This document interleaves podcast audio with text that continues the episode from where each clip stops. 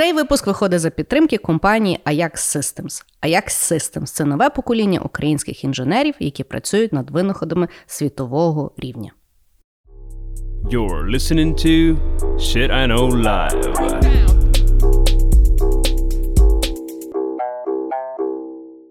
Доброго времені суток! З вами ваш любимий подкаст Shit I Know Live, і ми його незмінні ведучі. Кріс Косик. І Діма Малеєв.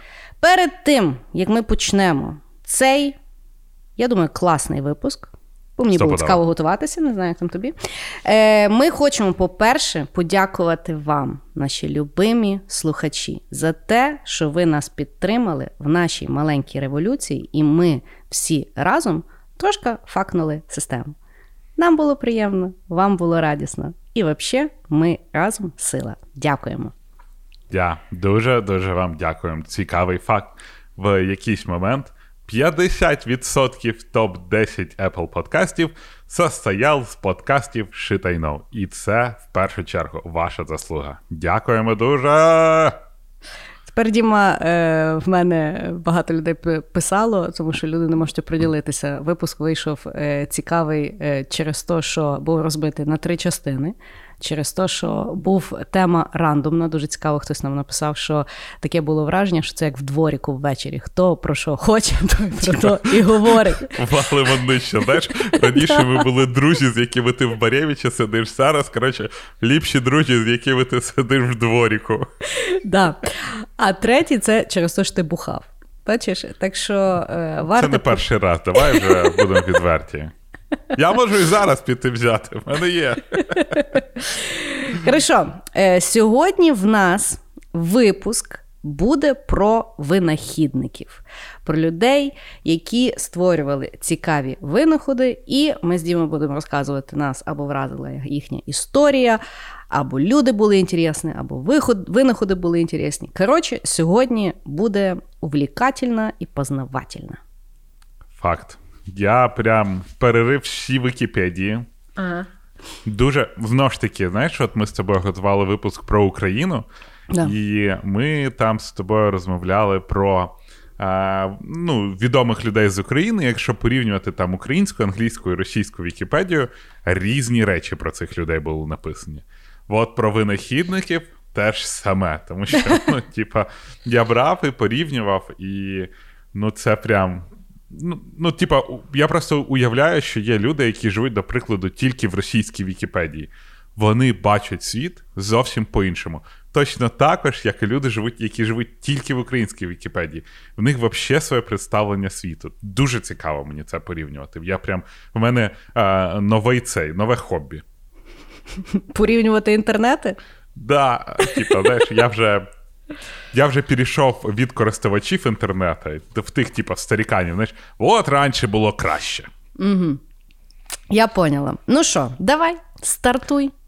Давай. Я, як завжди, спочатку трошки смішного, не хардкор. Бо, ребята, якщо ви гуглите винахідників, то люди такі дивні речі винаходили. Типа, ти думаєш, курва, як то тобі в голову влізло? Ем, до прикладу, гільйотина, да? Але сьогодні ми з вами поговоримо перший. Перший мій винахідник це Кенджі Кавакамі. Японець, як ви вже зрозуміли.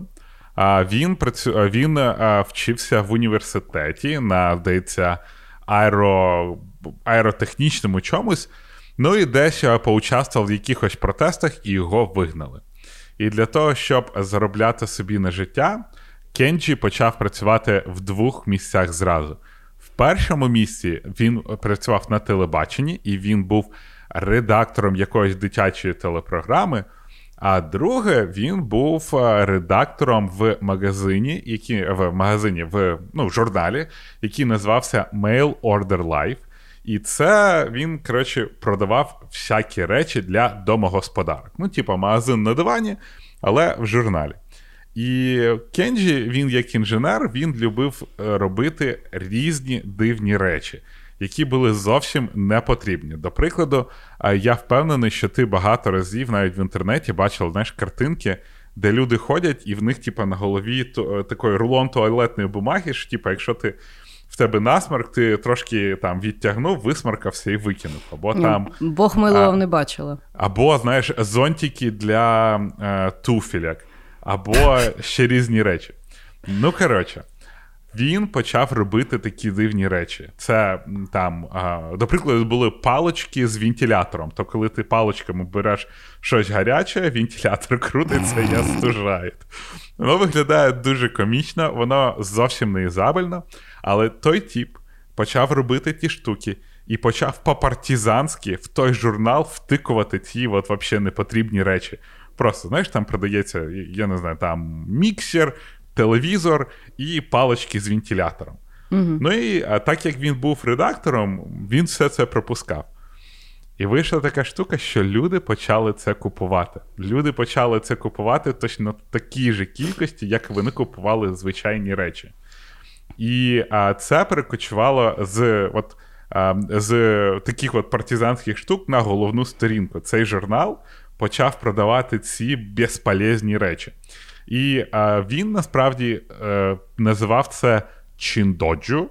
І Чіндоджу в перекладі е, м, un, un, unuseless, е, useless, е, без. е, ну, коротше, без цілі використання. Безполезною, так. Да.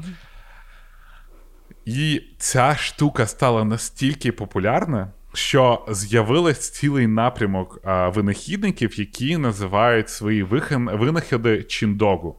І в чіндогу навіть є 10 заповідей, що ти створюєш це, е, ти маєш створити таку річ, перша заповідь, ти маєш створити таку річ, яка не може бути корисною. Тобто вона от, взагалі безполезна. А в ньому має бути дух анархії. Це не можна продавати і получати за це гроші. Ти не можеш це ем, е, патентувати. А, воно створюється для всіх. І, ну, коротше, це подарунок світу. Ти можеш е, їх створювати, і там немає табуюван... там табуювання, там не може бути пропагандою. Ти не можеш. Ну, коротше, це речі, які взагалі безполезні. Ти думаєш, людство, на, кой фіг ти це створило, і воно, значить, типа, ну, продається за якісь зовсім копійки, чисто щоб покрити а, а, гроші, на, які витрачені на те, щоб їх створювати. І дуже часто люди там, знаєш, є багато сайтів, де дивні японські е, речі. Знаєш, там uh-huh. щось що це таке. Там, от мені е, річ одна сподобалась для лисійших чоловіків. От в, в них лиса, і в них така накладка, знаєш, як кокошник, просто, типу, спереду. Такі, типу, волоси, це для того, щоб їх вдягати і дивитись на себе в дзеркало. Бо ззаді в тебе лисина, типу, здорова, а в дзеркалі ти бачиш, що в тебе шевелюра. І Кенджі Кавакамі мені подобається саме в тому, що він от взяв, він робив те, що йому подобалось, і е, він зробив цього майже релігію. І куча людей підхватило і почали це розробляти просто тому, що це весело. І мені здається, це просто настільки якась крута частина культури людства, що ми можемо возвісти в культ просто те, що весело і не несе ніякого там духовного розвитку, якогось там знаєш, інтелектуального розвитку. Просто прикольно робити непотрібні речі. І от а, Чіндогу висміює цей консюмерізм, що люди купують всяку херню, то що ж, ми будемо робити всяку херню. Е, Я не знала, що це є цілий напрямок е, того всього дрантя. Це дуже багато пояснює для мене тепер в світі. Я ну, думаю... Знаєш, там, типа, речі для того, щоб там порізати банан, знаєш, такі спеціальні різалки для банана mm. в формі банана. Ну, це ж безполезно. Ну, це максимально ну, да. безполезно. І... Але роблять, і це весело. Просто mm-hmm. тому що це весело. Ти колись робив якийсь дурний винахід? Я отримав патент за дурний винахід. насправді. У, а ну да. розкажи. Ну, я працював в компанії Patreon, привіт, Patreon, і ми там робили е, одну штуку, яка була зовсім беззмістовна, але ми її робили, тому що вся система була поломана нахер, і нам було потрібно робити систему виключень. І вона була така кончена, вона так неправильно працювала. Але і компанія Patreon вирішила, що це інтелектуальна власність, і ми зробили на це патенти. Я навіть в авторах патентів. Але я нікому не показую, бо це дурня. Чисто інженерна та хірня. Е, Інтересно, ну в мене е, винахід е, останній раз. Ну, як винахід. Я, коротше, ми поїхали відпочивати в гори і вже mm-hmm. з малим. І в нас є своє ліжко для подорожей. Ну, тому що це є там дуже зручно, плюс ти там не паришся, яке там буде то ліжко, чи йому сподобається, чи там що. І воно е, є, ну, типу, сітка в нього є по колу, ну, щоб він там не виліз. Е, але сітка, тому що воно там дуже легеньке. Ну і відповідно, оскільки в горах було холодно, то в нього там в ліжку відповідно сифонило дуже сильно. Угу. Ну і ми, щоб там дитина не замерзла на ніц, е, взяли, попросили там кучу одіял, понакривали то ліжко, ну таку халабуду йому зробили навколо його халабуди, і коротше дуже сильно парилися цілу ніч. І я, от коли засинала, знаєш, коли от в тебе такий недосип, ти там щось рішав, якусь непонятну дурнувату проблему, яка би не мала би існувати. Е, Я от в полудрьомі придумувала, як я пошию спеціальний е, такий намет.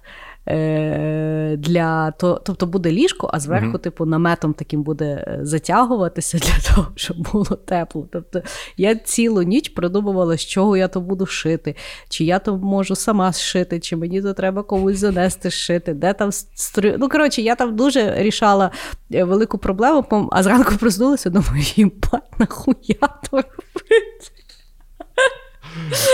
І от от такі от в мене винаходи в голові були. Я думаю, що вони б могли попати, попасти в той каталог. Угу. Ну, Ти знаєш, я е, спочатку іноді думав, що от якісь дурні винаходи це реально дурні винаходи. До прикладу, угу. яйцеварка. Так. Я думав, що це якась херня, але це так зручно крізь. Тебе є яйцеварка? На чотири яйця одночасно. Ти часто, а, ну ти що, масу набереш чи що? Та ні, зараз ні, але от коли я був саме от на дієті, коли я їв там по 4 яйця в день от зранку, ну от яйцеварка взагалі огонь. Я просто, я тобі признаюсь, я ніколи не їм варених яєць. Ну, тобто, ну, мені здається, що люди їдять варені яйця тоді, коли вони себе в житті за щось наказують. Ну, тобто, ну, Ну, якось, знаєш, от коли в тебе все добре в житті, ти не подумаєш, ну, на сніданок зварю собі яйце. Правда?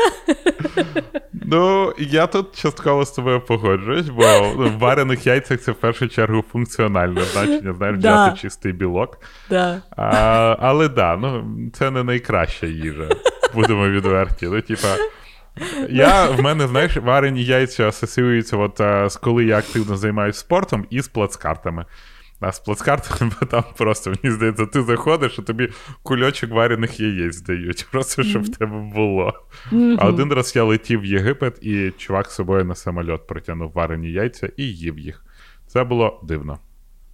Без нічого чи огірочок мав? За огірочком і солью. Ну що ти? Це класіка. Хорошо. Хорошо. Значить, е, мій перший хід буде про сера Джеймса Дайсона. Знаєш У, компанію Dyson? Ясно, то в мене, слухай, я собі подарунок зробив е, пилісос Dyson. Да, якщо Dyson. це той Dyson. Да. То, то, то, то той Dyson, да. Mm. Е, Я теж дуже люблю е, компанію Dyson. У мене теж є безпровідний е, пилосос, який мене дуже сильно радує. І якщо я навіть ніколи не могла подумати, що пилосос може так радувати. У мене є фен, в мене є зволожувач повітря. Ну, зволожувач повітря, скажу чесно, такое, але от. Е, Пилісос і фен це якби тема. Так от. Але скажи то магія, ти от підходиш, магія. там така дира, а з неї дує така ж турбіна. Думаю, йоп, твою мать. Красота. Е, Так от, е, я якби е, готуючись до даного випуску, була приємно здивована знати, що Дайсон це чоловік пароход знаєш. Тобто його звати Дайсон, і він е, доволі недавно започаткував ту компанію. Тобто воно да. воно так виглядає дуже помпезно, і я думала, що це там, знаєш, як Samsung там, чи ще mm щось, це виявляється дуже е, молода компанія, яка була створена в 90-х роках. Так от. Е, Джеймс Дайсон, він британець, і він е, сам дизайнер. Дизайнер, якого дуже цікавило е, якби інженерна справа. Тобто він як дизайнер Дивився на різні речі, і, наприклад, якісь речі його бісили. Він е, говорить, що в принципі будь-які винаходи стаються тоді, коли якусь людину щось сильно бісить, і вона старається це там вирішити. Відповідно, його дуже сильно е, почав бісити його пилосос. Тому що е, пилососи ну, до 90-х років е, всі, Ракети. Так, всі були з мішками. Е, тобто, весь вся пилюка збиралася в мішку. Ну, я впевнена, що багатьох людей до сих пір це так відбувається. І прикол мішків який? Що в якийсь момент людина може пилососити в себе в квартирі, і непонятно чого пропадає м, е, тяга.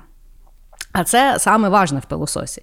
І в нього, відповідно, так почала пропадати тяга в пилососі. Він почав розбиратися, що ж пропадає тяга в пилососі. Він спочатку якби думав, що мішок забитий е, пилюкою. Пішов, якби витріпав той весь мішок, е, приніс додому, а тяги далі немає. І виявляється, що як працює пилосос. Пилосос, якщо пустий мішок, він в нього погано буде тяга. Тобто там щось має бути для того, щоб якби пилюка мала за що зачепитися, і тоді тяга появляється. І, і відповідно це є дуже дебільний якийсь процес, тому що людина настроїлась, наприклад, поприбирати а починається якесь там бавлення з тою тягою. Плюс, наприклад, його дуже сильно харили, схарив сам концепт мішків. Тому що якщо його треба міняти, то треба йти купляти, відповідно, заходити таку модель. Ну, тобто це не є якась така дуже інтуїтивна штука. Відповідно, він почав взагалі досліджувати, які можуть бути пилососи, і знав, що може бути якби циліндричний пилосос, який працює без мішка і який дуже класно втягує е, пилюку і бруд. Проблематика була тільки така, що на той момент це були тільки індустріальні пилососи, які дуже багато коштували, і вони були величезні. І відповідно він собі поставив якби за ціль, що він візьме свій власний пилосос вдома і для свого користування придумає, як туди запхати циліндричну тягу і використовувати по дому. Значить, він почав цим всім бавитися, і в нього там ну, плюс-мінус почало виходити. І він вирішив, якби в це інвестувати гроші. І ідея в нього була така, що він розробить, і потім е, концеп, концепцію даного пилососу буде продавати іншим відомим фірмам по ліцензії. Ну, Тобто він, в принципі, не планував робити свою компанію. Значить, е, на створення першого пилососа Dyson йому пішло е, щось 5070 з гаком е, прототипів. І він, власне, дуже класно сказав: він каже, що. Винахід це не є від геніальності. Винахід це від наполегливості і постійності. Тому що просто треба. А, від логічності і наполегливості. Тому що він каже: наприклад, ти робиш кожен наступний, е, наступну версію прототипу, і, наприклад, прототип став кращим. Але проблема в тому, що ти не до кінця знаєш, що він став кращим. Тобто тепер потрібно якби логічно думати, а що помінялося і що на що вплинуло для того, щоб дати той чи інший результат. І от так відбуваються винаходи. І от він е, 6 років робив 5 тисяч тих от всіх е, пилососів. Значить, е, ви, ну, всі свої заощадження туди злив, угу. зробив заставу будинку. Жінка там його підтримала в тому всьому. І зробив він нарешті той пилосос. Значить, починає він ходити по всім великим компаніям і їм пропонувати той пилосос. А вони його не беруть, тому що Якби дві частини виявилося, що в принципі компанії були не зацікавлені е, робити будь-яку інновацію в сфері пилососів, тому що а в принципі люди їх і так купляли. Більше того, вони е, заробляли дуже багато грошей на е, тих мішках. Тобто мішки треба було замінювати, і це було дуже велика кількість ревеню їхнього. І вони ну, тобто вони йому всі відмовили. І в принципі сказали, що той пилосос дивно виглядає, нікому йому не треба. Хто такий взагалі Дайсон? Відповідно, Dyson, він каже: в мене якби компанія складалася там з трьох інженерів, він і ще два якісь тіпа, і в них там щось вони в якомусь гаражі сиділи, в них там на рахунку 350 фунтів стерлінгів. І вони mm-hmm. вирішують, що вони будуть робити самостійно ті пилососи. Він каже: ми не знали, як, що. Ну, рішили вже раз маємо, ми віримо в, е, в дану інновацію, будемо самі продавати. Значить, починають вони ходити, а це там 96, ну, початок 90-х починають ходити по всім магазинам і пропонувати, щоб ті просто почали продавати пилососи. І проблематика була, що магазини відмовлялися брати пилосос. Чому? Тому що е, вони зробили дослідження ринку, маркетологи. І маркетологи сказали, що люди сказали, що вони не хочуть бачити е, бруд і пил, який вони збирають, що це є бридко. Тому всі пилососи мають закриту схему. ну, що там не видно того пилюки, а вас якби відкритий циліндр, і то все буде збиратися, людям буде бридко, ми не будемо це брати. І більше того, якщо в середньому пилосос е, коштував 50 фунтів, то їхній пилосос коштував 200 фунтів, і це є взагалі якийсь непонятний Dyson, ніхто про нього не чув. Єдині, хто їх взяли. Це є магазин, от такий от журнальний, який який бере все говно, їм все одно. Ну, Тобто вони нікому не відмовляють. І вони почали продавати ті пилососи. І він, значить, дуже цікаво, він неодноразово говорить, що в принципі маркетингові дослідження це якби класно, але це вся хірня. Тому що він згадує Генрі Форда, який сказав, що якщо б він спитав людей, що їм треба, людям треба були швидші коні. І точно так само тут. Він каже, маркетинг говорив, що люди не хочуть бачити пилюку і сміття. А він каже: ми, як інженери, коли якби збирали той пилосос, він каже, було настільки е, класно, коли ти бачиш, як воно тяне, як воно от, вичищає тобі квартиру. І в чому він був правий, тому що дійсно людям дуже сподобався той пилосос. Їм сподобалося, що вони бачать, якби скільки вони збирають там сміття пилюки. Їм сподобалося, що е, воно ніколи не втрачало тягу, набагато легше було його там обслуговувати і так далі. Ну, і відповідно таким чином стався Dyson. Що цікаво, Dyson до сих пір це є е, компанія приватна. Тобто угу. там ну, він сам все інвестує, того там. Вони в якийсь момент хотіли робити машини електричні Dyson, але вони почали рахувати, що ну, вони просто не стянуть, а вони не хотіли брати інвесторів. Угу. Тому що ну, таке. Що ще теж дуже цікаво, е, по ну, от, е, відома їхня сушка для рук, яка стоїть по всім там аеропортам угу. Дайсонівська, це взагалі інновація, яка не вдалася. Вони робили взагалі якийсь там секретний проект. Де їм треба була от та технологія е, сильного пушу повітря, який їх би вібрував. І в них воно вийшло, але сам той секретний проект якби провалився. І що вони побачили? Вони коли е, ну, побачили, що та технологія, яку вони зробили, яка в них не спрацювала так, як їм треба було, вона е, пускала хвилі по е, шкірі рук. Угу. І відповідно, ну тобто волога, яка була на шкірі, вона якби злітала. І вони, значить, сказали: ага, ну давайте подивимося, взагалі, як виглядають сушки для рук е, по цілому світу. Всі сушки для рук, які працюють там в закладах, е, коли підставляєш е, руки, то воно там ледве дує, і треба там десь 5 хвилин стояти, поки воно якби висушить. В них концепція як працює? Що е, ті сушки вони випарюють е, повітря, е, тфути, вологу з рук. Відповідно, тим самим їх сушить. Тому що не тільки вологу якби випарює, а ще й олії якби, з рук. Dyson, вони працюють холодним потоком повітря і вони просто збивають всю вологу. Угу. І тому, відповідно, якби дуже класно з руками. Ну і відповідно, вони вирішили, що це буде класна інновація, запустили, воно дійсно пішло. Як їх знову маркетинг напутав? Значить, маркетинг сказав, що йдуть фідбеки від людей, що сушка дуже голосно працює. Потрібно зробити, щоб вона тихше працювала. Значить, вони там дуже довго тим займалися, дійсно зробили, що сушки почали тихше працювати. Почали їх встановлювати всюди, і пішов фідбек з офісів і з ресторанів, що людям не сподобалась дана інновація, тому що до того, коли людина йшла в туалет, було зразу чути всім, чи вона помила руки, чи не помила. І вже, виявляється, була пральна машина від Дайсона. Вони зробили пральну машину, яка там дуже класно служила. І там, ну, як Дайсон вирішувала дуже класну якби, проблематику, але як і завжди, Дайс, все, що є в Дайсона, вона була дуже дорога, тому що вона була розрахована працювати дуже довго, не міняти і так далі. І, відповідно, ринок ще був. ну, не дуже готовий до такої якби інвестиції, вони продавалися не дуже добре. І відповідно відділ маркетингу що запропонував? Запропонував знизити ціну. Сама машинка тоді не була дуже е, вигідна економічна. Але так як сказав маркетинг, якщо ми знизимо ціну, ми їх почнемо продавати масово. І таким чином ми якби ревеню наженемо. Вони послухали маркетинг, зробили. І Дайсон говорить: не треба було їх слухати, бо я завжди знаю ліпше. Тому що, е, відповідно, ну, не не вплинуло на ринок е, зниження ціни, і, в принципі, ну, люди ніколи не сприймають Dyson як. Дешевший якийсь варіант uh-huh. тих чи інших продуктів. Машинок не купляли, і відповідно, оскільки їх і по зниженій ціні купляли менше, вони взагалі закрили відділ, хоча самі пральні машинки були дуже класні. Вот так. Вот так от. Клас. Да. Да. Я погоджуюсь. Dyson це просто як Apple в світі пилісосів. Він офігенний. І. Е, коротше, до речі, про пилісоси. Ти знаєш, що в деяких американських старих домах пилісоси встроєні в стіни? Да.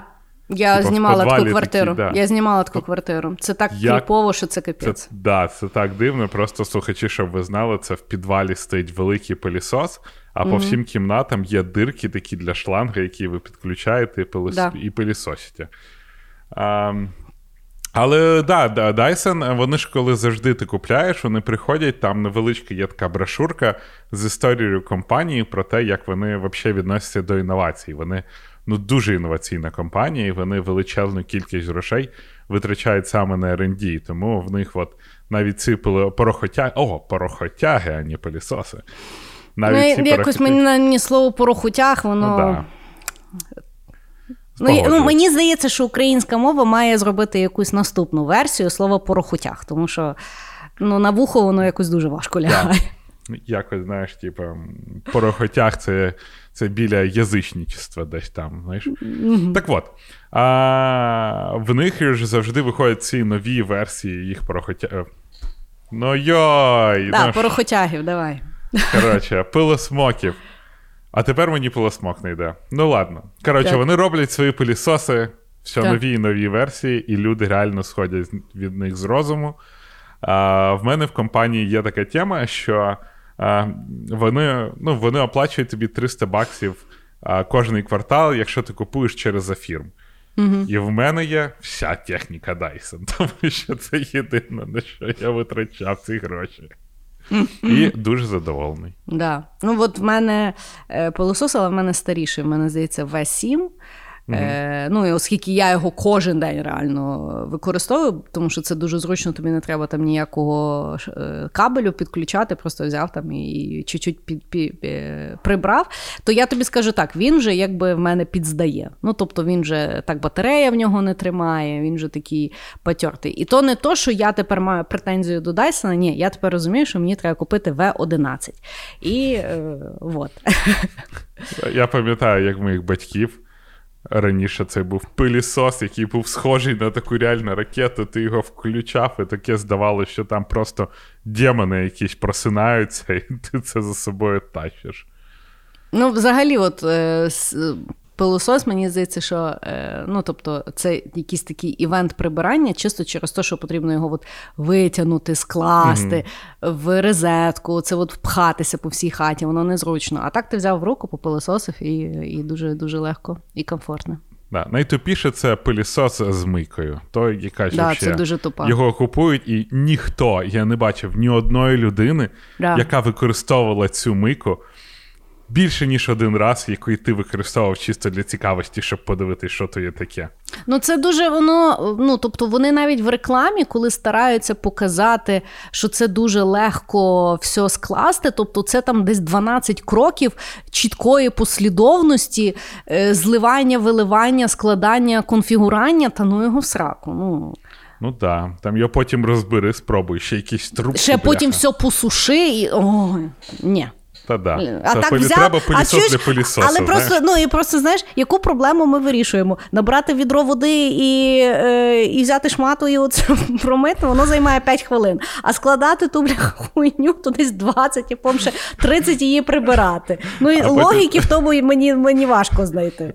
Знаєш, що найскладніше це потім куди ту всю херню сховати. Ну, типу. Та да, ті всі коробки, а потім чуєш, по одну трубку загубив і думаєш, йоб твою мать. Я Ну, дуже і хотілося. Да. Да. Коротше, Dyson офігенні пилісоси. Окей, мій, мій крок. Я сьогодні поговорю про, ну, ну ж таки, і Кенджі Кавакамі ще живий, і Dyson ще живий. І сьогодні я поговорю про Тіма Бернерс-Лі. Угу. А, знаєш, що такий? Ні.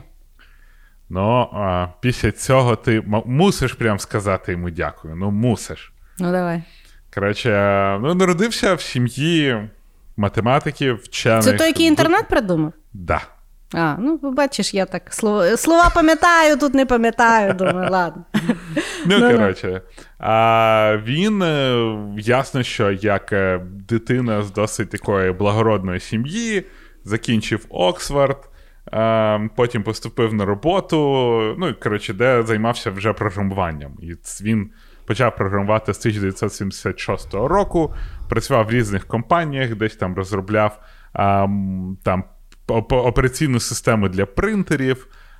І потім нільогка його завела в ЦЕРН. ЦЕРН е, просто це лабораторія по ядерним іспита... Е, іслідуванням в Женеві, Швейцарії. І а, він спочатку перший раз туди прийшов як консультант по програмному а, обезпеченню. Да, забезпечення. Блін, слухай, от тут в мене український бачиш вообще не міг перекласти, чи що? Ага, по-руску ти гуглив, понятно. Ні. Шариш в мене по-англійськи, я читаю по-англійськи, і англійський я через російську перекладаю. Да. Складно тобі живеться, я тобі скажу. Звіздець складно. Ну, коротше, no. Ну. він займався розробкою цього програмного забезпечення. То 5-10 робив, і от в 1989 році він зробив а, цю систему, яка називається Inquire. Це взагалі була система для обміну документами, і запустив його по всьому ЦЕРНу. І саме це стало початком так називаємої а, всесвітньої павутини. Uh-huh. А, І от е, з 1991 по 1993 він збирав всі там фідбеки, збирав специфікації, і в кінці кінців а, ввів специфікації URI, тобто це а, адреса HTTP як протокол, і HTML як мова розмітки. Яка стала базою базою того, що зараз ми використовуємо для того, щоб створювати сторінки в інтернеті. І а, ну, дуже крутий тіп. А, Зараз я навіть не знаю, чим він зараз займається. У нього якась там компанія, він CTO, угу. але ну, появляється. А він на тому заробив? Е, Я не думаю, що він на цьому заробив, тому що він це робив в університеті. І, uh ну, тобто, це університет, потім цей протокол пішов а, в світи, і зараз можна реально зайти в архівах, а, зберігається сам от самий перший веб-сайт, Просто щоб ви розуміли, наші слухачі, що сам, ем, як би це сказати, те, що стало інтернетом, було придумано в Пентагоні там в 60-х роках. Це було зроблено для комунікації між комп'ютерами. А от е, Тім Бернер-Лі, він е, зробив саме той протокол, який використовує, який використовує от цей протокол, що був написаний.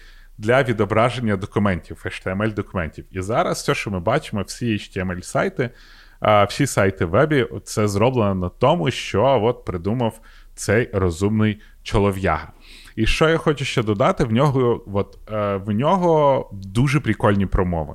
І е, я взяв декілька цитат, mm. е, які він сказав. І от, по-перше, коли він говорив про інтернет, він казав, це для всіх.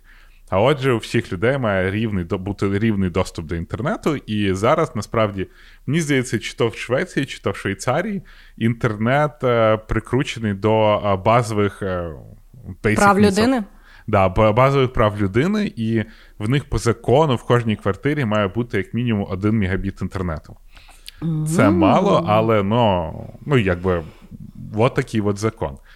Друге, нам треба боротися за мережевий нейтралітет. І це значить, що ні одна країна, ні, ніхто не може модерувати інтернет. Отже, от як інтернет був створений для доступу інформації, обміном інформації, а також зміни інформації, так воно має бути. Тобто інтернет має бути анархічним, і ніхто не має сказати, яка інформація потрібна, яка інформація не потрібна. Але з іншої сторони, він сказав, що програмісти несуть не тільки технічну відповідальність, але і моральну відповідальність. А отже, якщо програмісти роблять аморальний якийсь там веб-сайт або щось там в інтернеті, то ну, це неправильно. Це також суперечить духу інтернету. Угу. І а, в нього ще дуже прикольна тема є така, що він колись сказав, що коли монополія починає домінувати на ринку, вона втрачає інтерес, інтер, е, інтерес до інновацій. І от я просто подумав, те, що ти казала про порохотяги, це якраз гарний приклад, що Samsung і так далі створили свої е, порохотяги, і їм було похір на Dyson. Вони були не зацікавлені саме в інноваціях. І якщо так подумати, то люба, ну от якщо подивитися в історію там інтернет-технологій, то люба монополія в якийсь момент скочувала ж гівно, тому що вона перестала е, бути інноваційною і ну просто знаєш, вже доживала свій вік. А, Тому а, мені я ну, я, я взагалі вважаю, що Тім Бернерс Лі він напевно створив те, що буде рухати людство в принципі в еволюції вперед, тому що інтернет ну, дуже змінив само, само людство і сам наш соціум, тому що багато всього стало в інтернеті. Навіть ми з тобою, врахуй, говоримо в інтернеті, якщо вже на то mm-hmm. пішло. І а, він також виступав на 25 років веба. Він якось сказав, що кожна країна світу має зробити а, біль о правах, а, яка гарантує розповсюдження інтернету для всіх. А отже, от, знаєш, там як в Кубі ще донедавна інтернет був тільки по паспортам. В Туркменістані ми з тобою говорили, теж вроді інтернет дуже там заблокований дуже сильно. І це досить е, сумно, тому що mm. от інтернет задумався як вільне середовище, в якому є доступ до додавання і зміни інформації. Тому кожен раз, коли ви кажете, треба заблокувати цей ролик, то ви, курва, ви гость в тому інтернеті. Інтернет не так задумався. Ідіть нахер. Ну, але з другого боку, того в інтернеті зараз стільки всього, що Бог його знає, що правда, що неправда. Так, да, і це, блін, це складний світ. І так да. далі буде більше і більше. Розумієш? Мені mm-hmm. здається, інтернет, в принципі, змінив а, саме поняття правди. Mm-hmm. Бо коли ти читаєш інформацію, правда стає для тебе така, як, яку точку зору ти приймаєш. Тому як такої логічної правди вже просто не існує. Угу. Я ще, знаєш, задумалася, е, ну, тобто, е, от е, там інтернет, да, яке було життя до інтернету. І в мене, е, ну, оскільки я плюс-мінус пам'ятаю життя до інтернету, то угу. я завжди до цього моменту е, була переконана, що ну, життя було офігенне без інтернету. А тільки що, знаєш, що я поняла? Угу. Я тоді була малолетка, взагалі тупа. Мені взагалі було, я, ну тобто, що я там знала, чим я займаюся? Я проснулася, мене погодували, я там пішла там в школу чи там в садик, що-то там поділила і прийшла додому, подивилася телевізор. Е, Знаєш, я думаю, що якщо би. Я жила без інтернету от в е, своєму віці зараз, і потім би там постаріла і зараз би побачила, як люди насправді можуть жити з інтернетом. Я думаю, що я би схарилась. Того да, класно, що інтернет стався. Угу. І ми його застали. І ми маємо зберігати інтернет таким, який він був придуманий, анархічним і вільним. І це от це я дуже люблю в інтернеті. Угу. А як ти ставишся до, свій. до дарквебу? Даркнету. Ну, я туди ніколи не заходила, я не знаю. А. Ну, Ти заходив? Типу, ти, звичайно, заходив. Я ж працював. А у як то робиться? Ні, ну. Це то насправді якась, дуже То якась просто. кімната, туди ти стукаєш. Ні, ну ти. Тобі потрібно поставити будь-який браузер, який підтримує доступ до Onion Network. Угу. Це аля альтернативний інтернет. знаєш. Угу. І там же постійно змінюючися URL, ну тобто угу. адреси. Тому тобі потрібно в нормальному інтернеті знайти адресу так називаємої Hidden Wiki, так. і через Hidden Wiki ти вже маєш доступ до всього. І, Добре, е, Dark Web це що, один сайт? Ні, Дивись. Да, є, типа, є Dark Web, а є Darknet. Да? Типа, Dark Web це туди, куди не, не ну, Google не індексує, до прикладу. Ага, okay.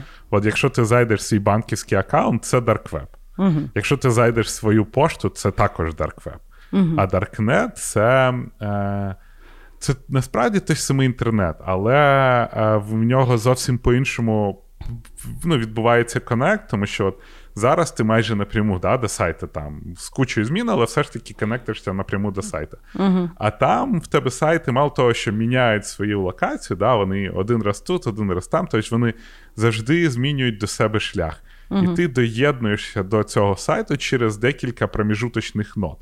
І таким чином неможливо зрозуміти, ну, неможливо визначити тебе в цьому в Даркнеті. Угу. І ти завжди, вроді, як анонімний. Тому в Даркнеті всякого гівна відбувається багато. Але в цілому... А ти там що робив? Я кредитки купував. Ну, я же. Ні, і насправді я це робив, А тому ти що... тестував, я. Фро, да, фрод. Нам було потрібно їх постійно оновлювати, щоб оновлювати бази даних а, заблочених е, кредиток, які, які продавались в Даркнеті. Угу. Причому, якщо б це я зробив в Америці, це незаконно, але в Таїланді було законно, так що все easy. Кошмар. Да.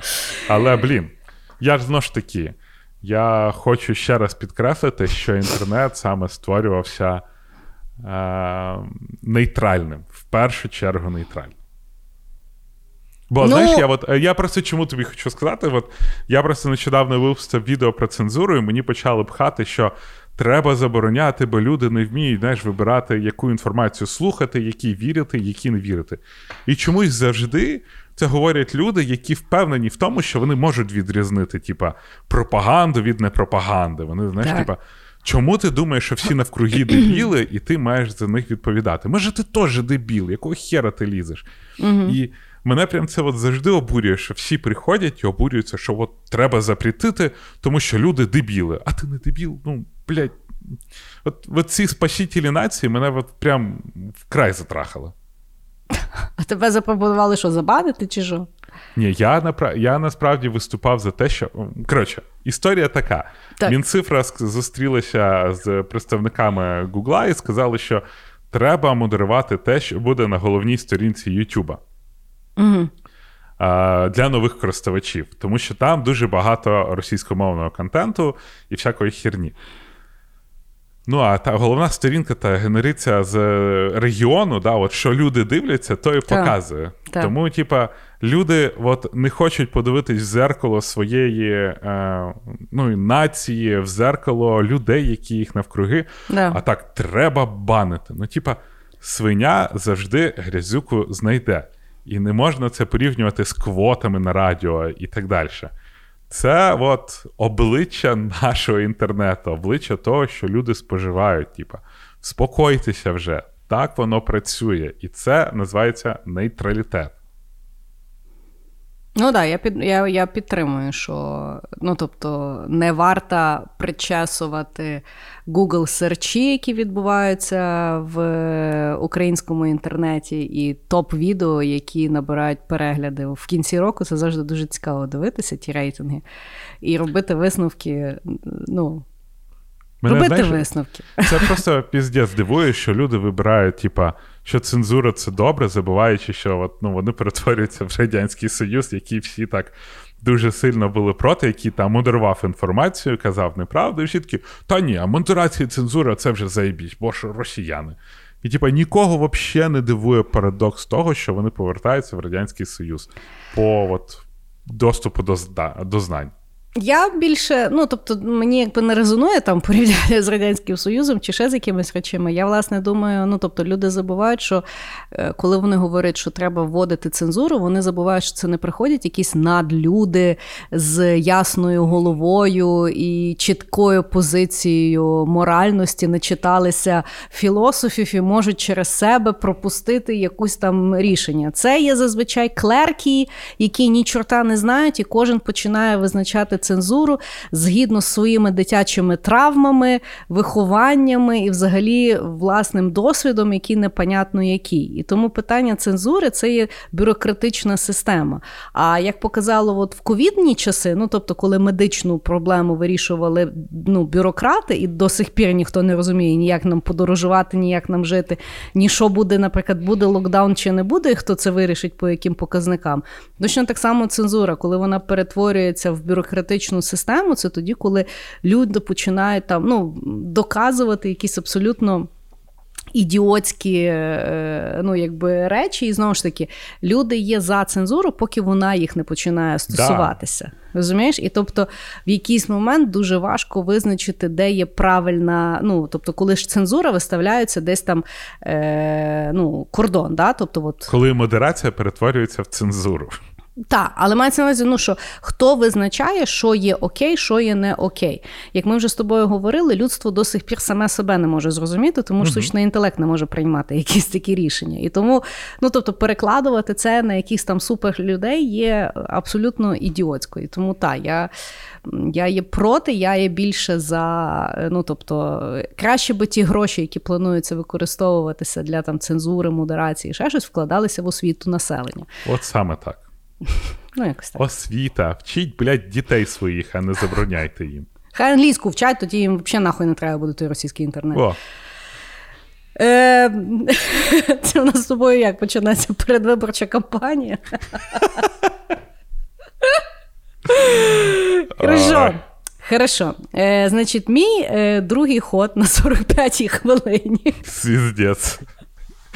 Ми скоро, знаєш, типа, можемо стріми робити з тобою на 8 годин, типа. Подкаст про улюблену їжу в восьми частинах, кожна по 2 години. Е, А ти, до речі, о, слухай, а давай зробимо той Малкбанк, чи як воно називається? Ну, коли люди сидять і Мукбанк. хавають. Мункбанк. Я так Да. хочу то зробити. Да. Хавати. І Так багато хавати. Я, я дуже люблю просто Так їсти. що, в нас винахідники, Кріс, повертайся на грішну землю. Значить, я буду розказувати про Майка Лазарідіса. Чув про такого мужчину? Ня. Хорошо. Значить, загалом це є повчальна історія про те, як людина зробила геніальний винахід, прославилася, заробила купа бабла, а потім, захищаючи свою ж інновацію, не хотіла робити наступні інновації і погубила що. Значить, хто такий Майк Лазарідіс? Майк Лазарідіс, він емігрант, ну його маленьким привезли в Канаду, який в свій час е, започаткував компанію Research in Motion, або RIM, або ще як ну, її потім BlackBerry. почали BlackBerry. Е, він, по суті, е, своїм винаходом BlackBerry він створив ринок смартфонів. До того це були просто телефони, які якимось чином конектилися в інтернет. Я навіть не пам'ятаю, як той протокол називався ужасний, який ніхто не міг. Да? Ну, коротше, я пам'ятаю, що його настроїти. Настроїти його було просто неможливо, і потім сам інтернет через той телефон виглядав просто якось дивно, і тому люди, ну, в принципі, не використовували мобільний інтернет на тих своїх жабках. Він відповідно хотів вирішити проблему тоді, коли імейли дуже почали розвиватися, і люди їх активно почали використовувати для роботи. І в нього була ідея створити такий смартфон, який буде дозволяти дуже е, безпечно і швидко обмінюватися імейлами е, через їхній сервак. І він якби реалізував дану е, ідею, і BlackBerry по суті, ну, взагалі захопили Америку, Канаду і розвинений світ, тому що люди, якби, ну. Постійно якби їх використовували. Інновація ще була не тільки технічна, а й сама в форматі дизайну, тому що був створений девайс, з якого була повністю клавіатура QWERTY, і двома великими пальцями було дуже зручно, швидко набирати величезні імейли і так далі. Значить, в 2009 році половина смартфонів на ринку це були BlackBerry. І, в принципі, вважалося, що ну, тобто, це є глиба, яку порушити неможливо. Потім випускають iPhone. І як ми знаємо, він дуже сильно все міняє. Але під час того BlackBerry далі займає е, лід, ну, лідируючі позиції по смартфон-маркету. Е, всі е, працівники BlackBerry приходять до Лазарідіса, який на той момент був CEO, і говорять, що чувак, ну, по-перше, якби тачскріни появилися. По-друге, появилися там аплікації, і взагалі концепт смартфону, як ми його знаємо на сьогодні. І треба якби чуть-чуть пошуршати. На що Лазарідіс до кінця е, відстоював свою інновацію. Він говорив, що а, ніхто не захоче по склу водити пальцем своїм, тобто його кверті буде залишатися. А на рахунок аплікацій він говорив, що він не бачить юзкейсу, коли люди захочуть маленький комп'ютер носити в себе в кишеню. Тобто він до кінця був переконаний, що людям потрібно тільки імейли, причому робочі, і от вони це будуть носити, а інакше вони будуть просто жити. І чувак настільки це все е, блокував. І вірив в свою ідею, що в 2014 році 5 років після своєї лідуючої позиції BlackBerry займав тільки 1% цілого ринку. Ну і сьогодні там вже компанію перекупляють. Ну і тіп, якби зараз просто там всякими на інвестиційних якихось там е, сидить панелях. Але от так. Ну, він досі залишається дуже багатою людиною. Та-да. Ем, але да, Але, а BlackBerry ну, всрались. І... Ну, тобто, з прикладу, знаєш, коли його в бізнес-школах розказували, який він офігенний інноватор, тепер розказують, як кейс, як інноватор може всратися, бо настільки влюбився в свою інновацію, що більше нічого не бачить. Угу, да. так. Сумно. Да. BlackBerry просто ще були такі договори з кучою країн, що BlackBerry завжди працював в будь-якій точці світу.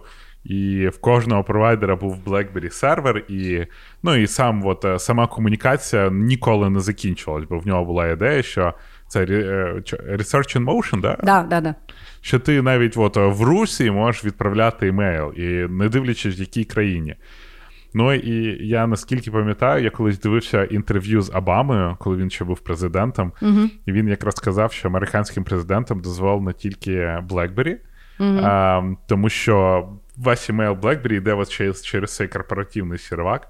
Я от, знаєш, завжди думав, от як президент, да, типу, просинається, дивиться свій емейл, а там please approve, типа, купівлю дверей, в білий дім. Ну, типа, я взагалі не уявляю, як виглядає поштовий ящик президента. Це, це напевно, так.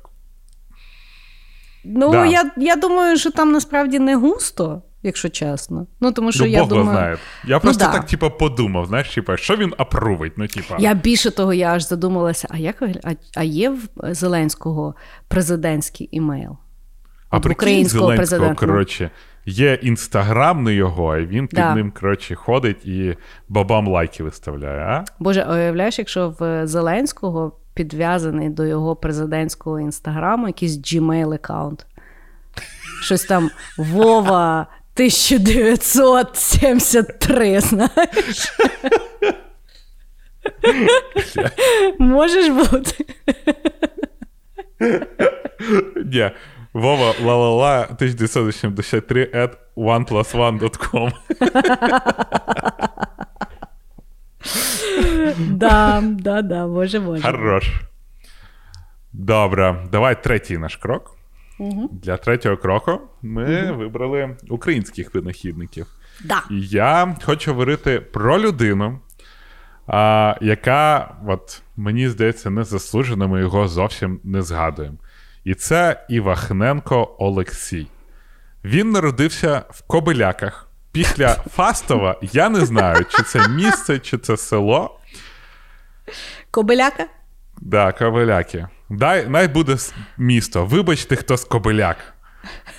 Хай вже буде місто. І значить, Так.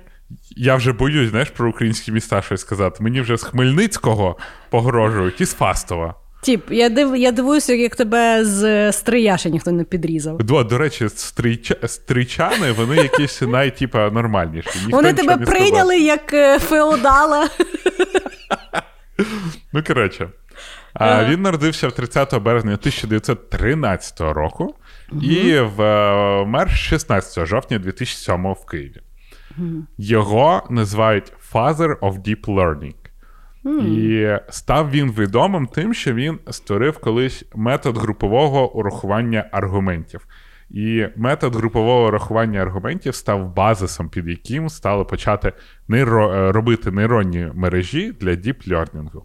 Щоб ви знали, слухачі, що таке діп-лернінг зараз, це ваші рекомендації в Нетфліксі, ваші рекомендації в Ютубі, який вас там не розуміє, величезна кількість різних.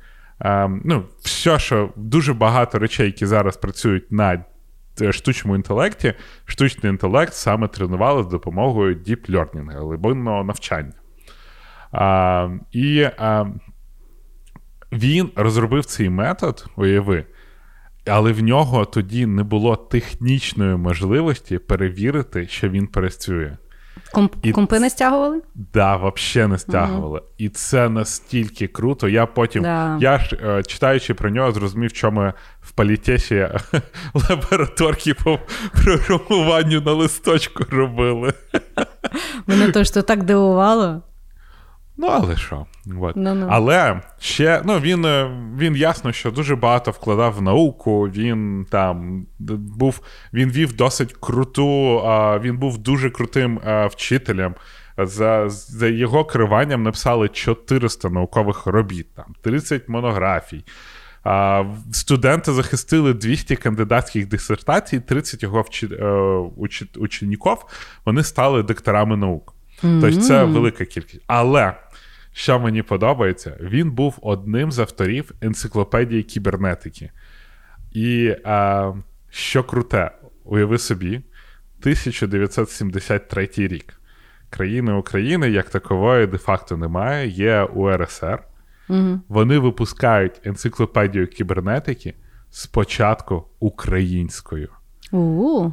Ну, Клас. типа, наскільки ж він ахуєнний, тип. От наскільки вони зібрались, і вони в 73-му зробили українською, і тільки в 74-му випустили російською мовою. В радянському курва союзі то, блядь, ні коменти писати в інтернеті, то заявочка. Вот. А, ну і типа, там було ти- 1700 статей з інформатики, кібернетики та обчислювальної техніки. І людина, яка поклала основи того, що, е, що зараз от стало майже основою всього штучного інтелекту, який навчають, родила, народилася в Україні, в Кобиляках. Місто чи село немає різниці. Це мене завжди дуже надихає. Знаєш, що людина сидить в кобиляках і така. Їбать. Зроблю я штучний інтелект. Ну, він не в Кобиляках це зробив, але Ну, все одно. Дай мені утрірувати чуть-чуть. Але да, це класно. Ну, я, я якби, ну, загалом, от ми неодноразово, коли піднімаємо питання якби, українців, видатних, е, то дуже багато якби, таких фундаментальних винаходів світових, які поміняли світ, вони були, е, ну, вийшли якби, з України. І шкода, що ну і ми то з тобою говорили в останньому випуску про Україну. Шкода, що ці речі не популяризуються, а дуже часто ще й популяризуються. Хоча, може, дійсно, через те, як ми то розказуємо історію, знаєш, е, людина мусила поїхати кудись за кордон для того, щоб в неї якби получилось. І хотілося б вірити, що зараз, е, от з тим, що світ відкритий, да, і як там Україна розвивається, що тепер, якби ну от. якби офігенні українці можуть е, робити винаходи тут е, і е, якби прославлятися на весь світ. Да. Ну, юридична компанія в, Деле... в штаті Делавер Факт. дуже допомагає. Це факт. Але да, хорошо, хорошо, хороший ход. Значить, я розкажу про українського винахідника, якого звати Анатолій Малихін. І ми з тобою завжди розказуємо про винаходи, да, які от там колись сталися там, в 70-х, 80-х, 60-х, там, великі України, щось там поміняв. А тут я знайшла винахід геніальний, який працює сьогодні. Так от. Е, пару років тому, от чисто проведу аналогію, да, як це відбувається в Америці і що відбувається ще в Україні. Е, ну, тобто, е, пару років тому був дуже відомий скандал в Кремнієвій долині з компанією Теранос. Це е, Елізабет Холмс, яка десь 10 років тому е, зробила стартап, в якого була основна якби, ідеологія, що е, потрібно, ну, що е, люди бояться здавати кров з вени, а аналізи постійно варто робити. І тому в неї була геніальна ідея, що потрібно робити всі аналізи з каплі крові. І відповідно такі мати маленькі пристрої в себе вдома, щоб постійно здавати аналізи і якби. Е, ну, дивитися за своїм станом здоров'я. І вона в той час зібрала там просто шалені мільярди грошей на розробку, 10 років то робила, вроді щось випускала, а потім виявилося, що це все було махінація. І от її насправді в цього тижня почався суд над нею. Подивимося, що чим там то все діло Нічим. закінчиться. Я ну, не думаю. Її називали Стів Джобсом в юбці. Так от, Стів Джобс в юбці ніхіра не зробила, зібрала мільярді доларів, людей там всіх наказала. А Анатолій Малихін в Харкові взяв і зробив такий апарат, і йому навіть каплі крові не треба. І воно працює. Значить, слухай. Анатолій Малихін він є провідний науковий, науковий співробітник Харківського інституту неврології, психіатрії та наркології е, Академії медичних наук України, доктор медичних наук. Коротше, дуже мудрий мужчина, який не перший рік займається чоловіками. Так от, він е, в 2006 році випустив разом з ТОВ Біопромінь девайс, який називається Біопромінь. І він є, ну як ти розумієш, в Україні маркетинг не сильно вміють робити. Ну так, да, от просто назва біопромінь, ну, це типа теж ти думаєш. Ну, за, за, завод і пароход, знаєш, хорошо. Значить, е, він створив неінвазивний аналізатор крові. По суті, це є компактна діагностична лабораторія, яка можна використовувати вдома, в лікарні, в польових умовах і ще щось. Як воно працює? Значить, е, є 5 мікропроцесорів, які е, в вигляді датчиків. Прикріпляються людині два на шию біля сонної артерії, два під пахвами і останні на животі. Потім лікар в пристрій вводить е, там вік, стать, вагу, зріст, частоту пульсу, дихання пацієнта, і е, на екрані висвітлюється 131 показник здоров'я. Протягом 5-6 хвилин той девайс збирає ці всі параметри і видає в результаті ну, тобто, е, аналіз крові. І похибка в нього не перевищує 2%, точно так само, як і в лабораторії, якщо тобі беруть крову з вени або з пальця. Угу. Представляєш? Діма, ну, слушай, прям і ну, воно... звучить, знаєш, як е, чесно, чесно тобі скажу, звучить як е, жовта газета. Ну, типа, чого воно зараз не використовується в розказую, лабораторії? Розказую, Давай. все тобі розказую. Значить, що є інтересно? Він є зареєстрований в 28 країнах. Угу. З нормальних країн там Китай і ОАЕ. Значить, ну, а то шикарно в тебе виборка нормальних країн. Ну, ну там 28 країн, я всі не знайшла. Але в Україні чого його не використовують? Штука ну, воно коштує 20 тисяч баксів. Угу. І того в Україні там, е, здається, в АТО буквально два їм дали на польових умовах, ну тому що там якби це дуже швидко, класно працює. Ну, тобто, девайс працює. Він є там запатентований, його використовують, в Україні не використовують через його дороговесну. І оскільки, опять-таки, мені здається, що тут питання маркетингу. Ну, То типу, за... По назві вже програли. знаєш? Ну, типу, біопромінь, там Бог його знає, чи там в Харкові вони десь його потім кудись там повезли на якусь виставку чи ще щось. Е, вот. Ну, уяви собі таку от фігню, дали би Елізабет Холмс. То вона б, бляха, роз'їбала всю всю Каліфорнію. Ну, це напевно. правда. Якщо Понимаєш? воно працює так, як ти працює. говориш, то да, прям топ топчик. Я опять-таки, я досліджувала це питання. В угу. принципі, е, інформація є. Ну, по суті, видно, що це з одного джерела. Декілька е, якби, газет перепощували, тому що видно було, що це був один прес-реліз. Але я не знайшла жодної критики. Окей. От так. Ну, прям Представляєш? дуже круто. Ну, правда, да. ну ну бляха, от навіть якщо це є загальний аналіз крові, там не аналіз там на якісь там показники, да? але якщо це є загальний аналіз крові, який можна зробити за 5-6 хвилин. Я нагадую, якщо треба зробити загальний аналіз крові, треба, блядь, оце наче. Оце наче це саме ужасне, що придумало взагалі Біля людство. себе лабораторія є, хоча б, знаєш? Ти просто вискочила, ну, слухай, туди, і, і ну туди йти з непочищеними зубами, і коли ти з, з просоння дуже хочеш попити, ну воно теж якби не сильно, знаєш, радує. І тебе оце ви надше та надше, надше. Понімаєш? Що це слово значить? Натощак. Ну, але все одно. І той. І коротше, е, ти йдеш, оце здаєш, потім до обіду тобі треба чекати ті результати. А тут 5-6 хвилин. І я впевнена, що не треба надще сидіти. Понімаєш? Це вже офігенний прорив. І якщо би в нього якби вкладати, я впевнена, що якби таку концепцію можна розвивати.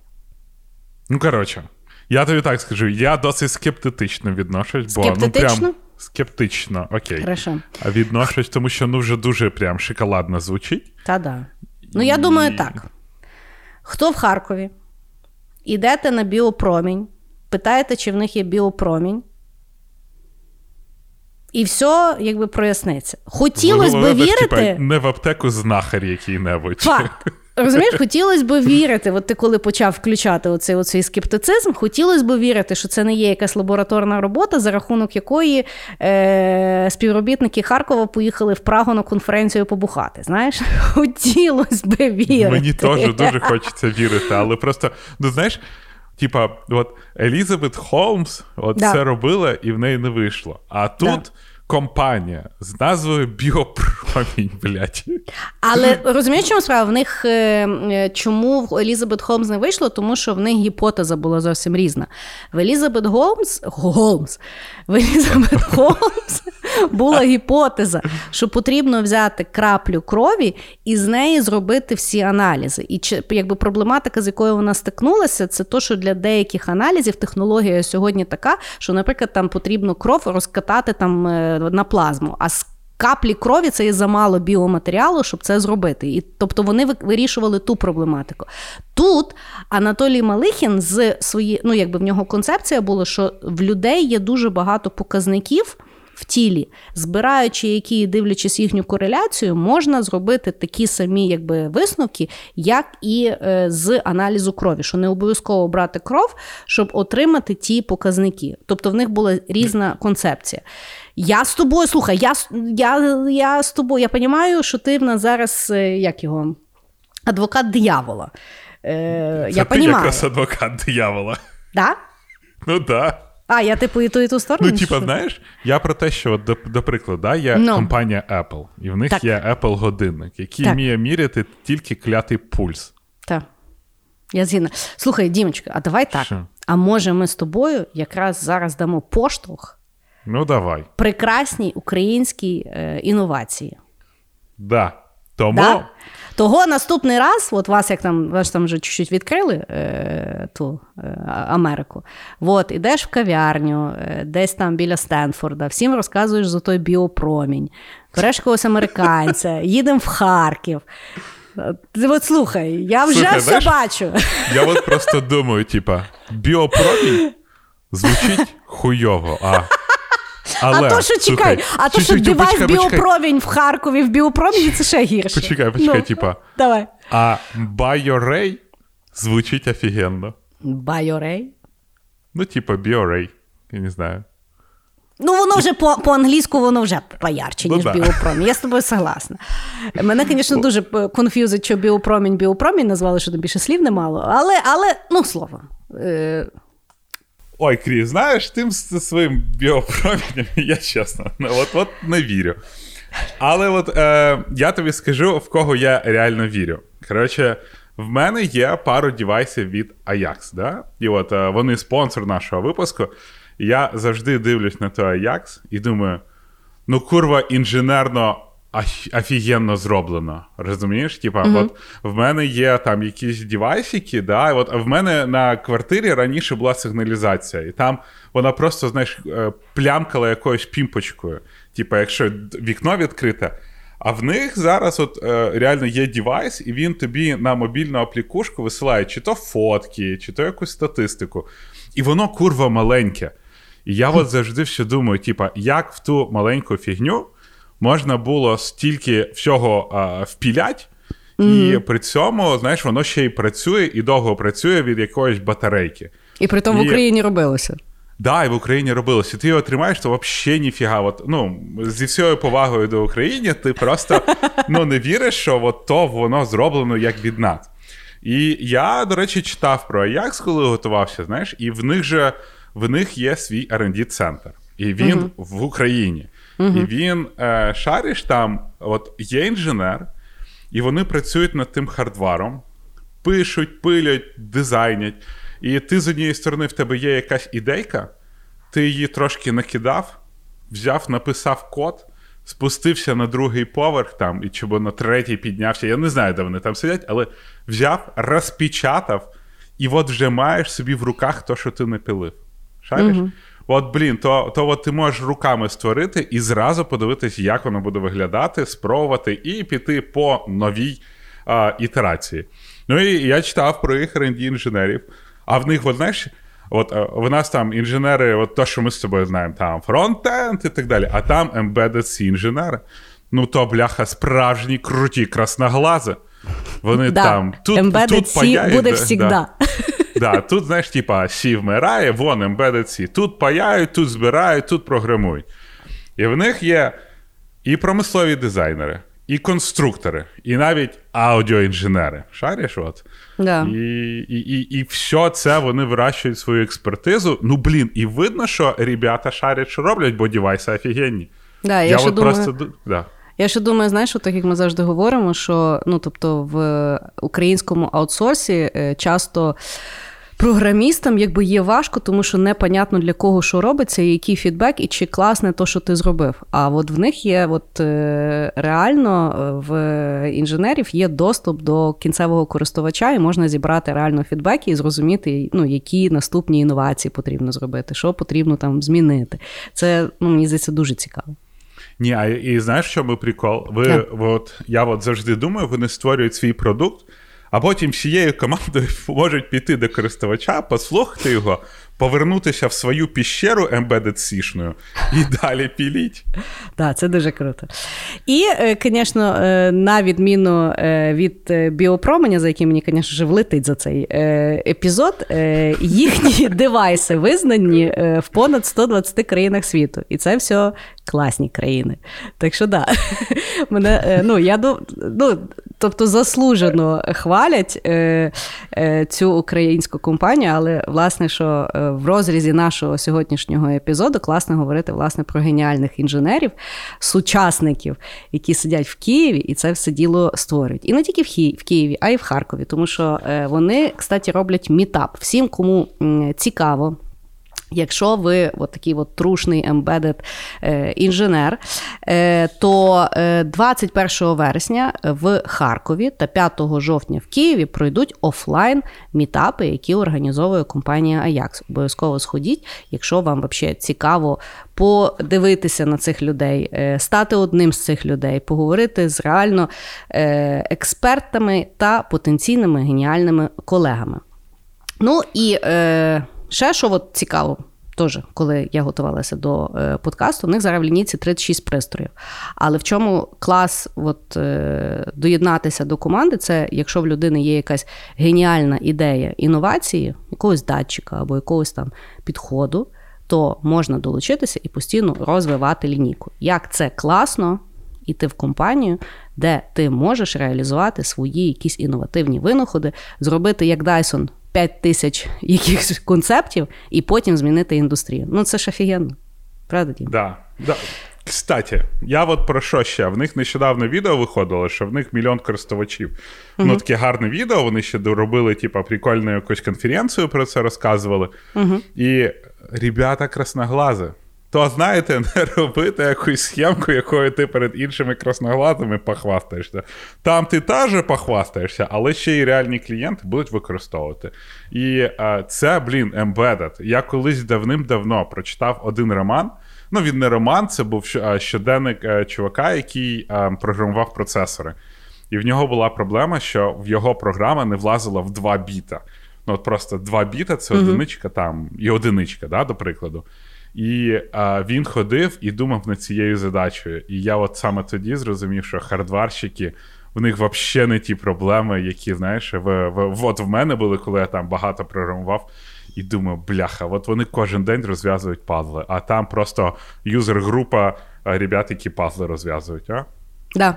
Словом, якщо вас зацікавила така кар'єра, в нас в описі є лінчка на е, сторінку кар'єрну, де можна прочитати про всі е, вакансії та умови е, працевлаштування в компанію Ajax Systems. Так само.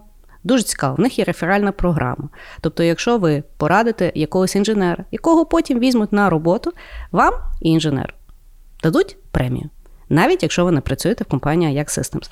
І ліночка теж є в описі даного подкасту. Тому зайдіть, поклікайте, і буде вам щастя. Красноглазе щастя. Красноглазе щастя. Добре. Хорошо? Що в нас? Четвертий, ход. Четвертий. Коротше, знаєш, от коли я живу в Каліфорнії, і в нас зараз в день 36-38 градусів. Я встаю і кажу: дякую тобі, Боже, за те, що ти створив кондиціонери. Тому що я не уявляю, як люди жили а, в кондиціонерах, а, без кондиціонерів. Так. І... Але треба казати дякую такому чуваку, якого звати Уіліс Кер'єр. Він народився в новембр, е, в листопаді 26 1876 року, помер 7 липня 1950 року. І що саме цікаве, він там вчився, десь там працював.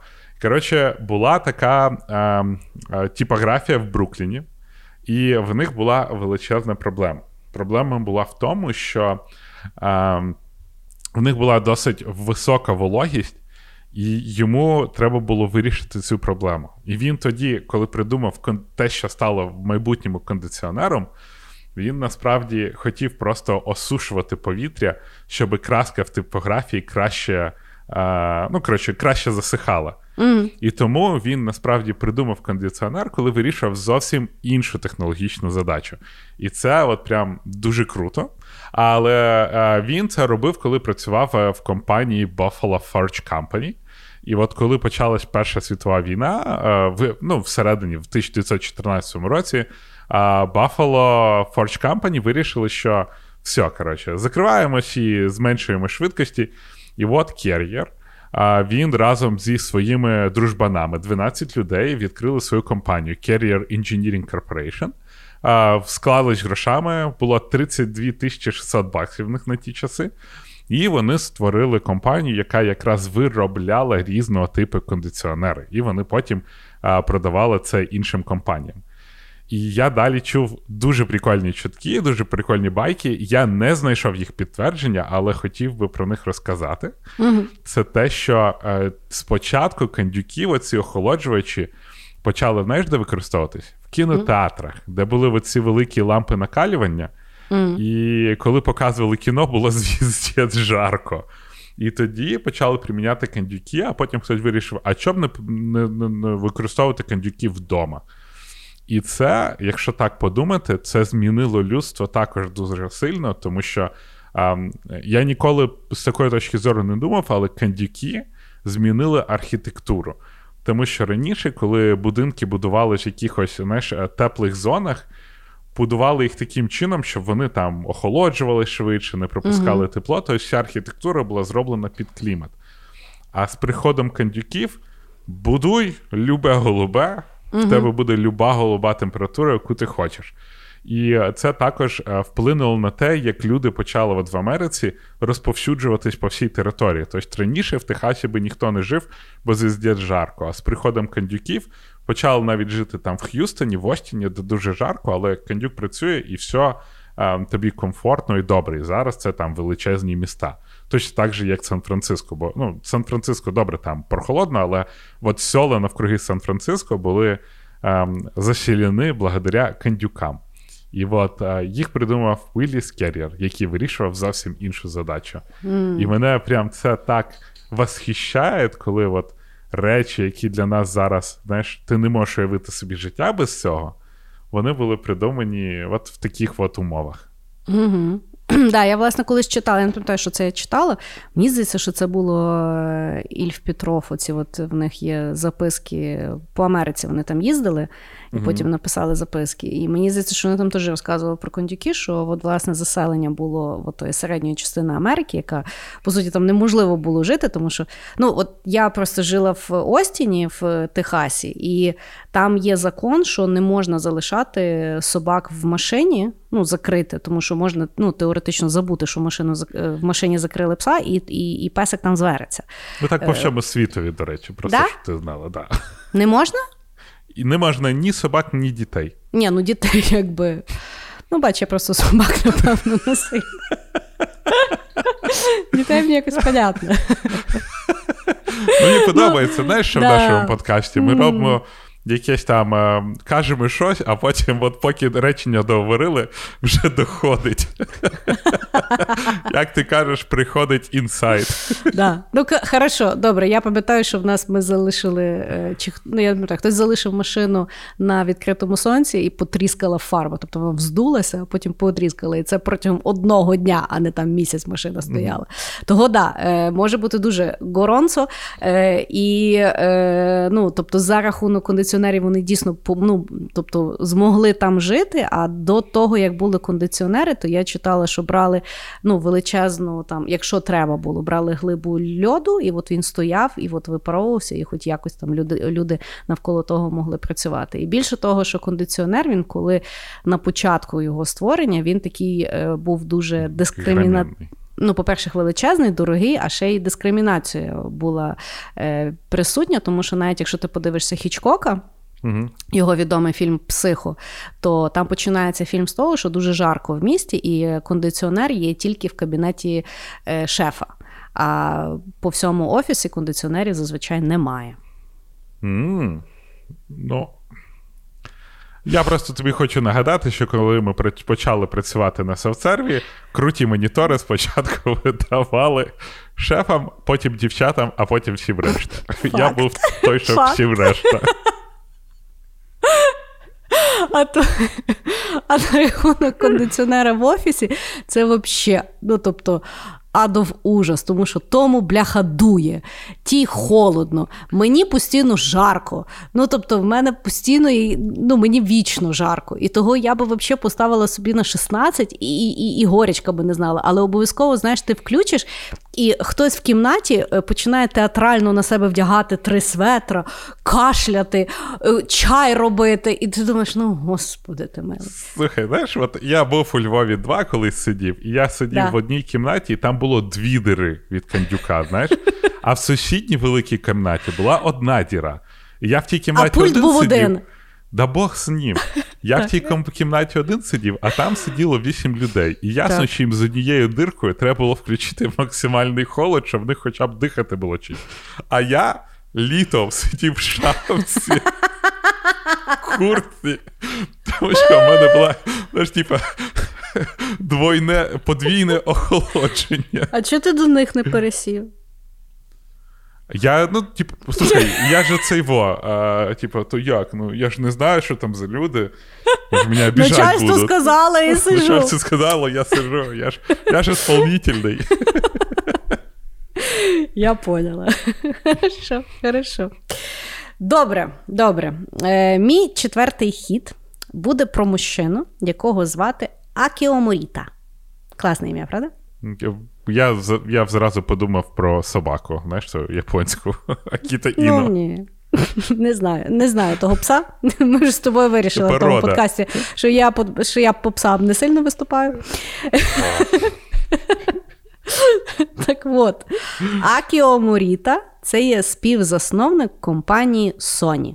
Угу. Компанію Sony заснували зразу після Другої світової війни в Японії, тоді, коли Японія на той час не славилася високоякісними продуктами. І Моріта, власне, перед собою ставив ціль, щоб Made in Japan вважалося високоякісною продукцією. Це зараз здається, що ну понятно, Made in Japan, воно значить якесь офігенне, а тоді це було прямо навпаки.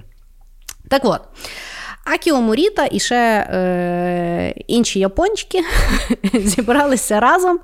Не було в них бабла, але була інженерна думка. І вони, значить, придумали, що вони будуть створювати якісь інноваційні продукти.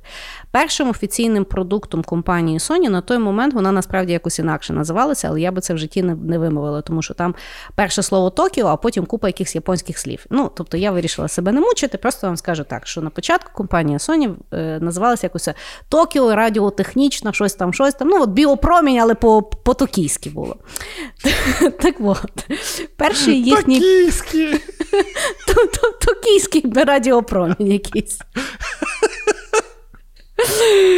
Так от. Значить, перший продукт, е, який вони е, вирішили робити, була електрична рисоварка. Тому що якось там так склалося в Японії в той період часу, що після війни якось з них стало дуже багато рису. І вони той рис ну, просто не знали, куди дівати. І відповідно е, Моріта придумав, давайте зробимо електричну рисоварку, щоб людям було легше говорити. Проблема була, що продукт був провальний, бо та рисоварка або не доварювали той рис, або переварювали. Коротше, ніхто їх її не хотів купити.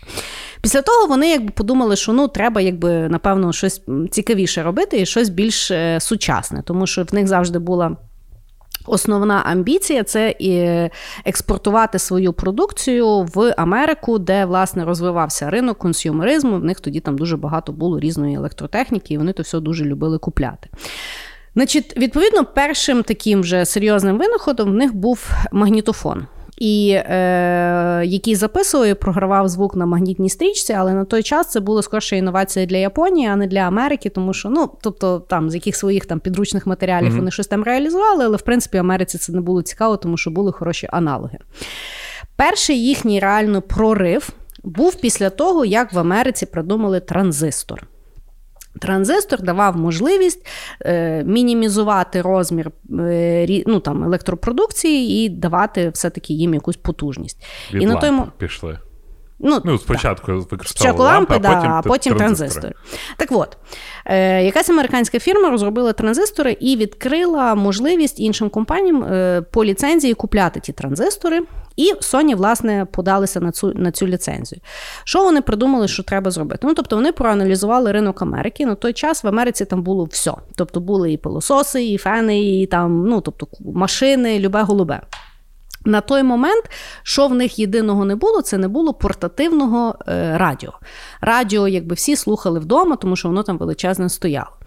І вони, значить, придумали, що вони зроблять саме маленьке радіо, яке буде класно працювати. Вони взяли той транзистор, і в тому транзисторі зробили якусь там дуже класну інновацію, що вон, що їхній транзистор був набагато потужніший, ніж той, який вони, в принципі, лицензіювали.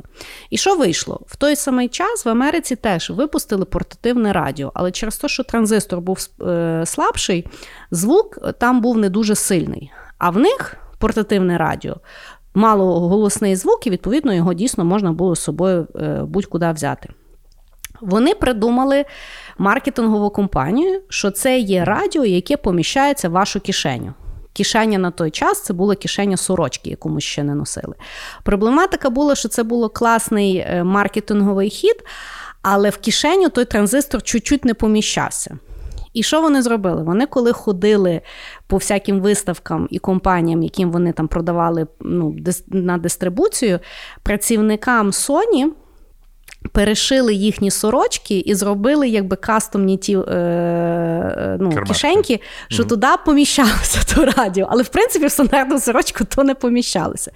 І вони дуже е, сильно хайпанули. В 1957 році Sony випускає своє портативне транзисторне радіо TR-63. І воно робить революцію. Всі американці його купляють, починають з собою таскати. І, в принципі, історики музичні говорять, що саме завдяки цій інновації інновації відбувся рок-н-рол. Тому що тінейджери могли слухати музику в е, незалежності від своїх батьків. І, відповідно, рок-н-рол тому і відбувся. Mm. Да. Оце от цей. Ребята з колоночками появились. Да.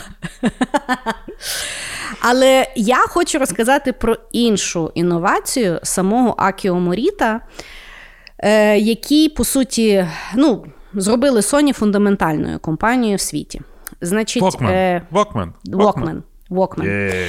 Значить, е, ідеологічно Акіо Моріта подумав, що потрібно здати людям е, пристрій, е, де вони можуть слухати музику на довгих перельотах. Відповідно, з навушниками і собі там якби слухати на касеті все, що вони записували. Е, Він розказав про ту концепцію в себе в компанії. Маркетологи пішли вивчати ринок. Вернулися і сказали, що ринок сказав, що, по-перше, їм не потрібно маленький девайс, який буде тільки відтворювати музику, а не записувати. Тому що на той час було дуже, ну якби. Звично, що магнітофон великий, він міг і записувати звук, і потім його відтворювати. Тобто сказали, що люди за таке, в принципі, платити не будуть. Більше того, е, якби ринок показав, що люди не захочуть носити навушники. Я тобі нагадаю, до того часу люди не носили навушники, хіба носили, якщо в них була проблема зі слухом. І маркетологи сказали, що ну, тобто, люди таких не будуть носити, бо вони будуть стидатися. І Акіо Моріта ніхто не підтримує в Sony про цей винахід. А він скаже, а він потім каже, що слухайте, я коуфаундер, що хочу, то і роблю. Я вірю в той девайс, і я вірю, що я поміняю людей так, що вони тепер будуть всі ходити з навушниками. В чому він був і правий? Вони випускають Walkman, який стає культовим і, ну, в принципі, міняє загалом і поп-культуру, і людство таким, як ми його знаємо сьогодні. Більше того, Акіо Моріта виявився геніальним маркетологом сам по собі, тому що. Переназвати свою компанію той токійський біопромінь на Sony він вирішив через те, що він розумів, що фірму має бути зручно написати і вимовити не японцю. Угу. І відповідно е, слово Sony це є мікс двох слів. Це е, латинське слово сонус, яке означає звук, і е, слово Sony, яке на той період часу було дуже популярно серед американських тінейджерів і означало щось типу тіпуля чи щось таке. Угу. І відповідно, оскільки е, вони хотіли заполонити ринок, вони розуміли, що через тінейджерів вони точно будуть заполоняти через те, що це якби інновативні продукти. І так само слово Walkman, воно е, ну, якби маркетинговий відділ його заблокував, тому що сказав, що це є неправильна англійська. Ну, тобто, mm-hmm. немає слова Walkman. І відповідно вони якби його почали е, розробляти для американського ринку під якимось інакшим назвом, щось там, ну щось там, якісь там, знаєш, гарні слова. І Акіо Моріта теж якби сказав, що ні, мені нічого не цікаво, називається Walkman, називається всюди Walkman, і хай буде Walkman. І він теж був правий, тому що на сьогодні слово Walkman, в принципі, є додано в. Е, енциклопедію, так само як Google, тобто це є, по суті, uh-huh. ну, там, таке знакове слово, яке люди якби розуміють. Е, Вот, вот так. От такий геніальний мужчина, який не слухає відділ маркетингу. Слухай, я от так думаю, знаєш, от ти говорила про Dyson, от, да. про Sony. І я от реально, от маркетинг, він ж типа живе в теперішньому. Так. А а щоб робити інновацію, то маркетинга не існує. Ну, типа, тобі ну, я тебе... впевнена, що є багато прикладів навпаки, але да, ну тобто, коли ми говоримо про якісь фундаментальні інновативні зміни поведінкові, можливо, це знаєш, помилка вижившого, Бог його знає. Mm-hmm. Ну, да. Але це є теж дуже валідні речі, тому що дуже часто потрібно не дивитися на ринок, якщо є глибокі переконання, як воно має працювати. Mm-hmm.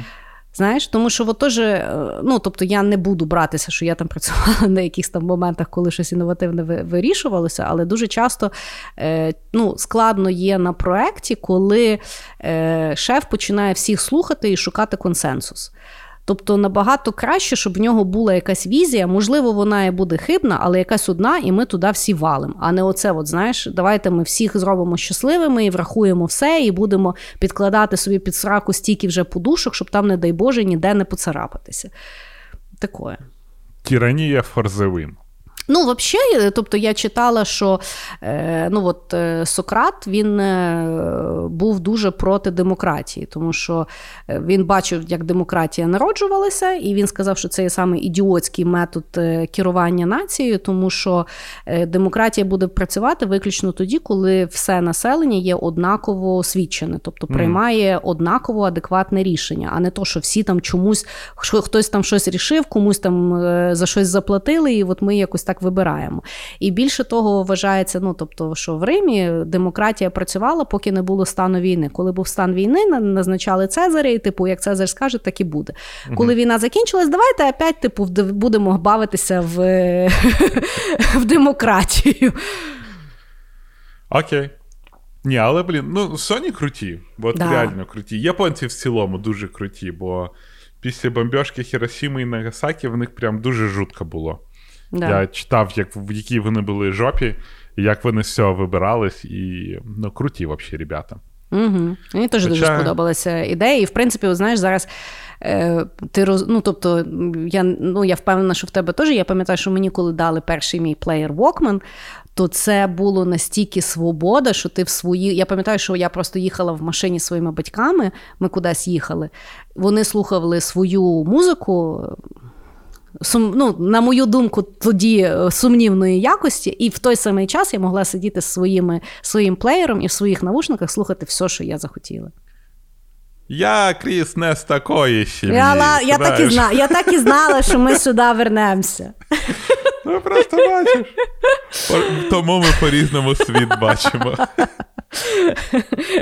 Що? Але мається на увазі, що е, тобто я дуже розумію концепцію Вокмана і наскільки він офігенний.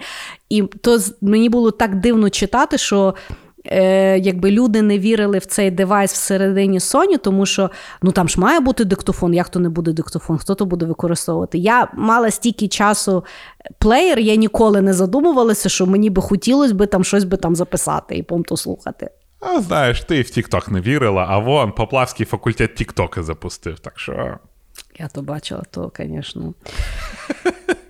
Слухай, я не така прогресивна, як пан Поплавський. Тут Це я правда. визнаю. Це правда. Ладно, пора переходити до секретки для наших любимих патреонів. А ви поки слухайте наш чудовий джингл. Людство. Я можу, знаєш, розвучати сексистом, але мені здається, Поплавський це просто він, він шукає прям всі шляхи, щоб молоді дівчата були йому чимось обязані. Типа, зайшов вже на зовсім молодих в Тік-Ток. Ой, не знаю я, що тобі тут сказати, але давай.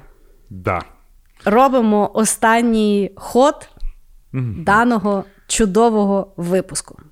Коротше, мене завжди восхищав один чувак. Я сьогодні хочу про нього поговорити. І це Луї Брайль. Угу. Ем, він народився 4 січня 1809 року в Фра- Франції. І е, помер він з 6 січня 1852 року. Але до здається, 4 років е, Луї Брайль бачив нормально, а потім що-то там собі око в мастерської вколов. І в результаті до 5 чи то 6 років він повністю осліп. А, і, значить, батьки віддали його в школу якусь там французьку, він там вчився для сліпих. І е, в 1728 році він закінчив е, учобу і, ну, і коротше, залишився в тому університеті е, вчителем-репетитором. Я ніколи не знав, що от до, е, приду, до того, як видумали, придумали шрифт Брайля, е, печатали також книжки для сліпих, але печатали саме, знаєш, так, просто, Просто були. букви? Да, просто от випуклі букви.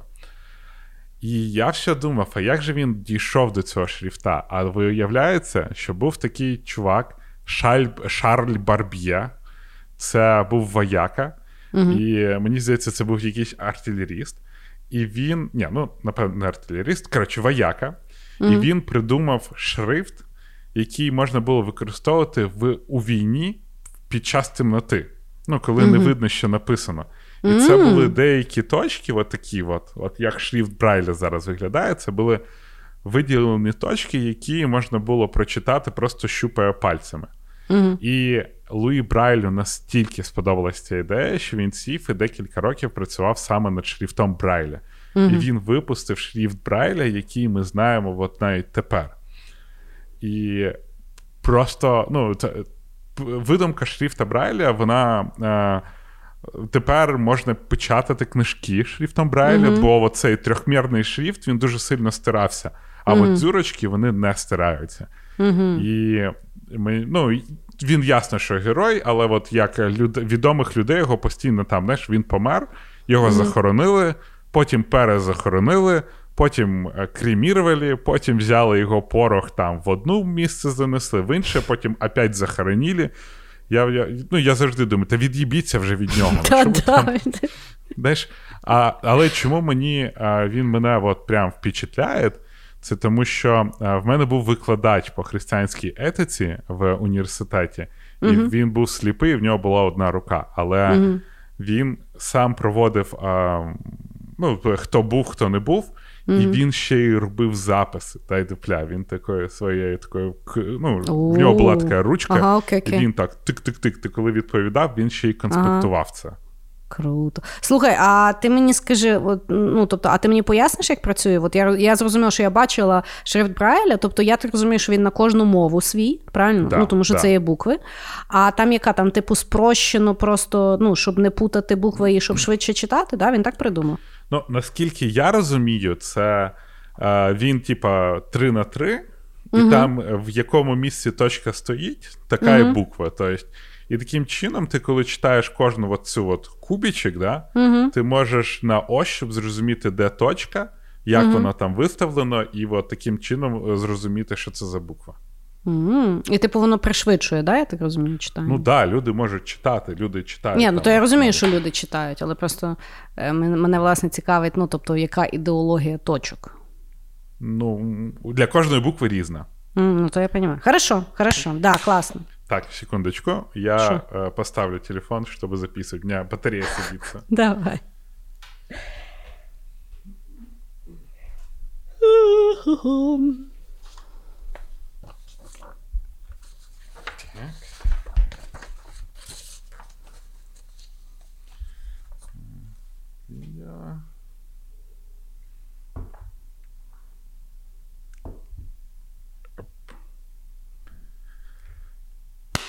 Погнали. Хорошо. Значить, мій останній хід буде про мужчину, якого звали Джон Уокер. І я О. вважаю, що це був геніальний, по-перше, мужчина, а по-друге, дуже хороший мужчина, тому що він свій винахід просто взяв і подарував людству, і ми всі ним користувалися хоч раз в житті, дехто користується і часто по сьогоднішній день. Це Значить, що. Джон. Ні. Опа. Ні. Я, я, Я, теж, я тільки що поняла це. Ні, ні, це не то. Цікаво, це його родич? Не знаю. Ну, це бачиш, це додатково треба буде порісерчити. Значить, Джон Уокер був британським аптекарем на початку 19 століття. Значить, на початку 19 століття, а може і зараз я, в принципі, не маю знайомих аптекарів. Коротше, на той час цей аптекар, коли створював ліки, він мішав різні інгредієнти і хімікати дерев'яними паличками. Тобто змішував, калатав і отак. Значить, один день він зауважив, що одна з його паличок є сильно чимось забруднена. І він вирішив, що її треба якби почистити. Як він її захотів почистити, він якби почав об стіл її терти. І коли він її тер, вона загорілася. І він поняв, що можна придумати сірники. Вау. Значить, до того моменту, як люди запалювали вогень, який був фундаментальний, там, ну, свічки, ну, взагалі вогонь. Да, там. Значить, до 19 століття, як люди робили вогонь? Вони або вдень чекали сонця і лінзою щось там бавилися, щоб загорілося, або всі з собою носили кремень і сталь. І оце от чиркали, щоб пішла іскра. Того я так розумію, я тепер розумію, що жінки тоді обов'язково мали заміж вийти, тому що інакше вогню ти точно не добудеш. Ну, принаймні, в моєму випадку я би точно би мала би заміж вийти чисто для того, щоб погрітися. Так от, він, значить, придумав сірники, розробив і почав продавати в своїх аптеках. Він продавав оці от палички, і до них ще продавав якби папірець, об який можна було легко запалювати. В нього була ідея запатентувати, але він вирішив того не робити, тому що він хотів, щоб людство його винахід максимально широко використовували. Ну, не молодець. Вау. Оце топ. Чуєш? Оце молодчинка. Да, Понімаєш? Це величезний молодець. Да. Тому що по сьогоднішній день, якщо в хаті немає світла, перше, що я шукаю, це є довбані сірники. Блін, круто. Ні, я от. Ну, уявляєш, скільки він міг би заробляти на цьому? Звісно. А наскільки геніальна інновація? Вона ж є проста і рахуй, от чим класна інновація? Вона за роки взагалі не помінялася. Угу. Да. Блін. От, так, вот. Вот кто от хто, Молодець. проме, вот кто Прометей, понимаешь? Вот явно, Джон такий прям Уокер. максимальний. Да. Джон Уокер. Джон Уокер. А я Е. думав, віскар, віскар, думаю, то окей, а що Кріс має там? Окей, що буде про віскар? А тут сірники. А тут сірнички. Вот. Клас. От така Тут от. прям е, чудове закінчення. Я вважаю, що сьогодні ми якось закінчили прям аж дуже так жизнеутверждающе. Бачиш, е, а як спонсорував, ми і постаралися. Ну, що ви що, хотіли? Всім треба їсти.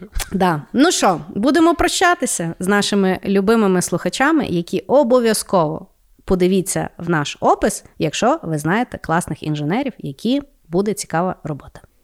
Або ви класний інженер. Або Да. якщо ви інженер і не подивитесь туди, то ви не класний інженер. Коротше, вирішувати вам, знаєте.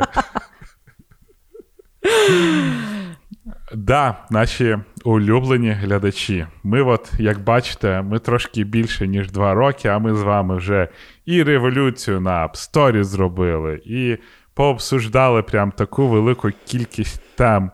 Ми вже скоро, якщо брати до уваги секретні подкасти, випустили крізь 100 подкастів. Майже. Добі бачу свій носок. Ти мені 150 публічних обіцяла. Ще довго. Вот, дякуємо, що ви залишаєтесь з нами. Дякую, що підтримуєте з нами. І далі сподіваюся, що ви будете їхати в маршрутці, в машині, їхати по городу, їхати в ліфті, сидіти в черзі і ржати, ржати, ржати. Дякуємо, що пускаєте нас в свої вушка і залишайтесь з нами. Пока-пока. Всім пока!